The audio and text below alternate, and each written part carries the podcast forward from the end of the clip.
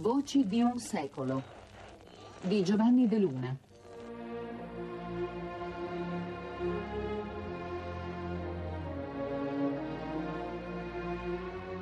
Il sogno di un impero.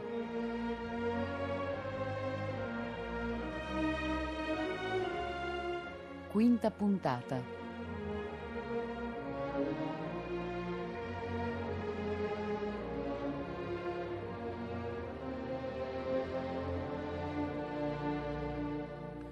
Ancora un appuntamento con la guerra di Etiopia, ma soprattutto con la sua memoria, con i ricordi che hanno segnato le biografie di chi l'ha vissuta in prima persona.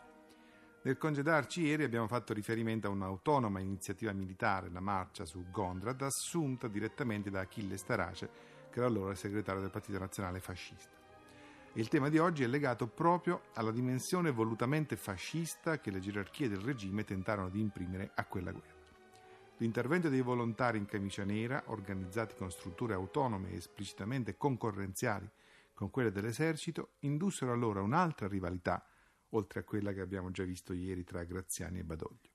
Come se laggiù si fossero combattute più guerre in una, quella contro il Negus e le truppe abissine, ma anche quella che divise italiani italiani, italiani fascisti e italiani non fascisti.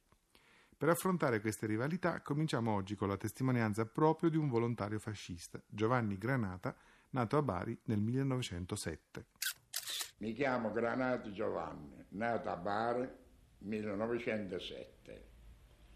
E ho sentito questa guerra dell'Etiopia, l'Etiopia, l'Etiopia, e mi è venuto insomma questo, diciamo, volontario di andare. E mi sono fatto volontario. Io facevo parte della legione 151esima, camicie nere.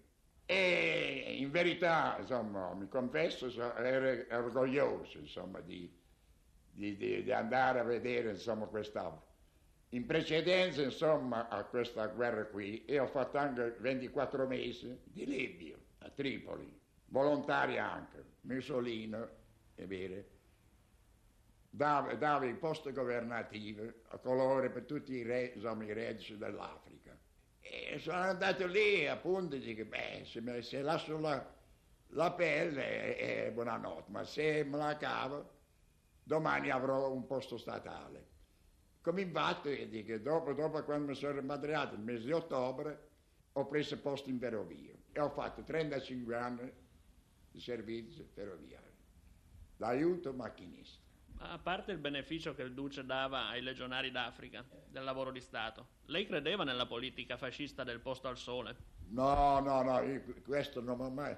Niente, ripeto, ero entusiasmato, così entusiasmante per andare lì, perché avevo già provato quella gente lì, le armi, le, eh, in Tripolitani, allora pensando che era lo stesso, insomma, l'Africa, dico, beh, è tutto uno. Ma è solo questo che sentivo diciamo, il dovere è di andare lì appunto è per, non so, per l'avvenire, per, non so, per un progresso, per l'avvenire, per eh, avere, avere, insomma un migliore diciamo, vita.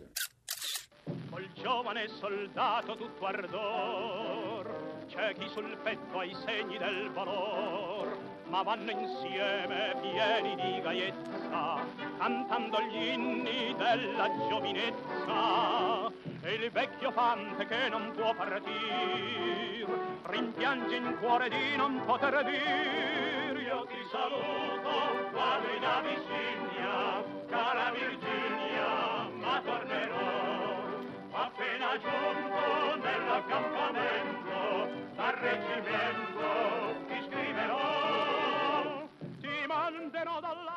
C'è veramente lo zoccolo duro dell'Italia fascista in questa testimonianza, proprio il cuore concettuale del consenso che vasti strati, i più popolari, specialmente al sud, indirizzarono verso il regime. Da un lato la dimensione epica del posto al sole, il mito della potenza imperiale, la morale guerriera del nuovo italiano fascista.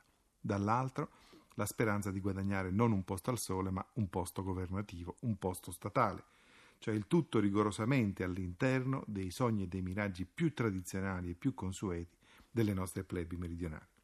Ora però Granata ci racconta, sempre intervistato da Michelangelo Dotta, alcuni episodi anche sanguinosi che rendono la rivalità tra esercito e camicie nere, tra soldati di leva e volontari fascisti, qualcosa di molto diverso da quella sportivo-agonistica che abbiamo visto alleggiare tra Badoglio e Graziani. Che rapporto c'era tra le camicie nere e l'esercito? Eh, come rapporto camicie nere e esercito non ero tanto d'accordo. Eh, non ero tanto d'accordo in, quanto perché come trattamento, e diciamo la verità, venivano più trattate le camicie nere specialmente i volontari, insomma, ci tenevano molto perché sa, sentivano il dovere di, di, di andare di, per la patria, per, insomma, per, che il Duce voleva insomma, far sì che l'Italia voleva farli bere, voleva fare tutto, insomma, tutto lì. Eravamo entusiasmati, insomma, di andare.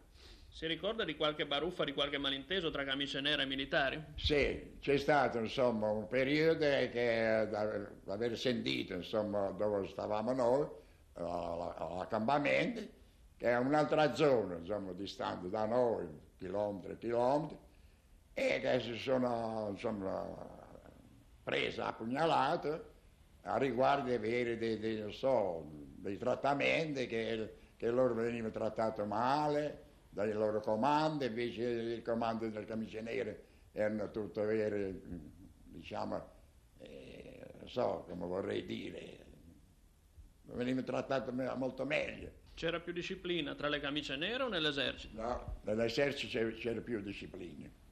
Noi la, la quale non portavamo le stellette, vere, le fiamme, e allora no, no, c'era poca, poca, disciplina, perché il nostro, i nostri ufficiali, anche loro erano volontari, erano camicie nere anche loro, perché il comando nostro era tutto camicie nere. Ecco perciò volontari era per esempio la truppa e volontari erano i comandanti. Tra parentesi, loro per esempio erano richiamati, erano, invece noi, sai, volontari, eravamo più orgogliosi, diciamo, più autoritari. Si poteva parlare per queste risse furibondo o per queste scazzottate di fenomeni di contrapposizione tra fascismo e antifascismo? Beh, non credo. I veri antifascisti erano pochissimi allora e quei pochi come Ilio Barontini, Bruno Rolla e il trestino Anton Nuckmar avevano scelto di andare a combattere dalla parte degli abissini. Si trattava certamente di un fenomeno più complesso, a mio avviso legato agli stessi limiti del progetto totalitario fascista. La rivoluzione di Mussolini si era arrestata infatti alla soglia dei centri di potere come la monarchia o il Vaticano che gli preesistevano e che sarebbero sopravvissuti alla sua caduta. Per tutto il ventennio la fascistizzazione dell'esercito non riuscì mai a dispiegarsi completamente, trattenuta dal cordone ombelicale che legava i vertici militari ai Savoia e all'istituto monarchico. Ecco, io credo che questa contrapposizione, rivalità camicia nera esercito vada inquadrata in questa dimensione strategica più complessiva dei limiti del progetto totalitario fascista. Per il resto era soprattutto lo spirito di corpo a alimentare quelle baruffe, lo stesso che recheggia in questa testimonianza dell'alpino Michele Battaglino, classe 1911 cuneese. Quella guerra lì è stata fatta dai fascisti, dal Duce, e noi quello lì non lo approvavamo. Perché non hanno fatto fare la guerra da loro? Ci hanno chiamato anche noi. Non sarebbero più venuti indietro neanche uno perché non erano capaci a niente. Siete mai arrivati ai ferri corti? Ma quando siamo andati su lì su un Baradan, eh, a un certo punto abbiamo trovato un magazzino di liquori del Negus e volevamo attaccarlo, pre- prendere... Eh? Gli ufficiali hanno detto no ragazzi lasciate stare, mandiamo poi giù una, una squadra, prendiamo a prelevare, così bevete, quando siamo su bevete tranquilli e beh, così abbiamo fatto. Ma quando siamo venuti indietro per prendere i liquori, dietro è arrivato sui fascisti ci hanno fregato tutto. E così c'è stato delle botte da orbi, delle sparatorie. Tra voi e le camicie nere c'era la medesima disciplina? Guardi, come disciplina noi poteva andare, andare bene per i nostri ufficiali erano bravi. Invece, invece, invece lì, il sesto gruppo montagna lì avevano la disciplina, roba dell'altro mondo che avessero avuto da fare con noi, non so gli ufficiali come se la passavano.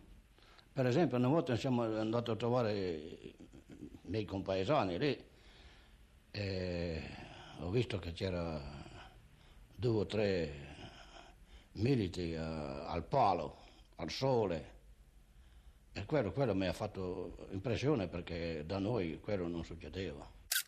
Non appena spunta il sole e canta il gallo, e canta il gallo, già in spalla, già in spalla, ogni colonna innanzi va, l'italiano è risoluto, allegro e forte, se ne ride della vita e della morte, perché tutto il segreto è questo qua, l'ha detto Mussolini e si farà. Furono gli alpini la punta di diamante dell'impressionante schieramento di forze con cui Badoglio attaccò vittoriosamente il 10 febbraio 1936 l'Amba Radam e furono ancora gli alpini il 27 febbraio a conquistare l'Amba Work e da quel momento, dopo quelle vittorie, la guerra assunse un andamento a senso unico con le truppe italiane lanciate vittoriosamente verso Addis Abeba. L'ultima testimonianza di oggi ci riconduce però al tema della puntata, cioè quella dei dissidi interni e degli scontri tra italiani e italiani, tra fascisti e antifascisti, tra fascisti e alpini. Questa volta, nel racconto proprio dell'alpino Giovanni Boella, torna un'altra contrapposizione, questa molto molto più antica di quella tra soldati e camicie nere, ed è quella che si riferisce tradizionalmente all'opposizione tra soldati e ufficiali. Dopo il rapporto con gli ufficiali c'era il bello e il brutto da, da individuare. Loro dicevano poco quello che potevano e noi si vedeva più di quello che si doveva vedere. Loro dicevano no, non bisogna aver paura, bisogna essere fedeli uno con l'altro, andare avanti, siamo sicuri vin- vinceremo, eh, non c'è pericolo, il vicino e, la vicina è già, è già vinta, già strafaccia. Un altro momento si sentiva dire che le, le, gli abissini si sopraffacevano, noi avevamo niente da fare eravamo in trappola, eravamo pericolo, eravamo cosa, tutto uno spavento addosso. La guerra è fatta così, non è una, una, guerra limpida, dice andiamo a fare questa cosa, riusciamo o non riusciamo, portiamo via. Lui si sapeva che se si riusciva era una cosa buona, ma non ci si riusciva era una fine malfatta. No, no, non era una guerra limpida, eh, siamo d'accordo con Boella e con la sua testimonianza, con le sue parole, termina questa puntata. A me non resta che salutarvi dandovi appuntamento per lunedì prossimo, sempre su Radio 3, sempre con Giovanni De Luna. Il sogno di un impero è un programma di Giovanni De Luna per Voci di un secolo. Quinta puntata, regia di Enrico Lantelme.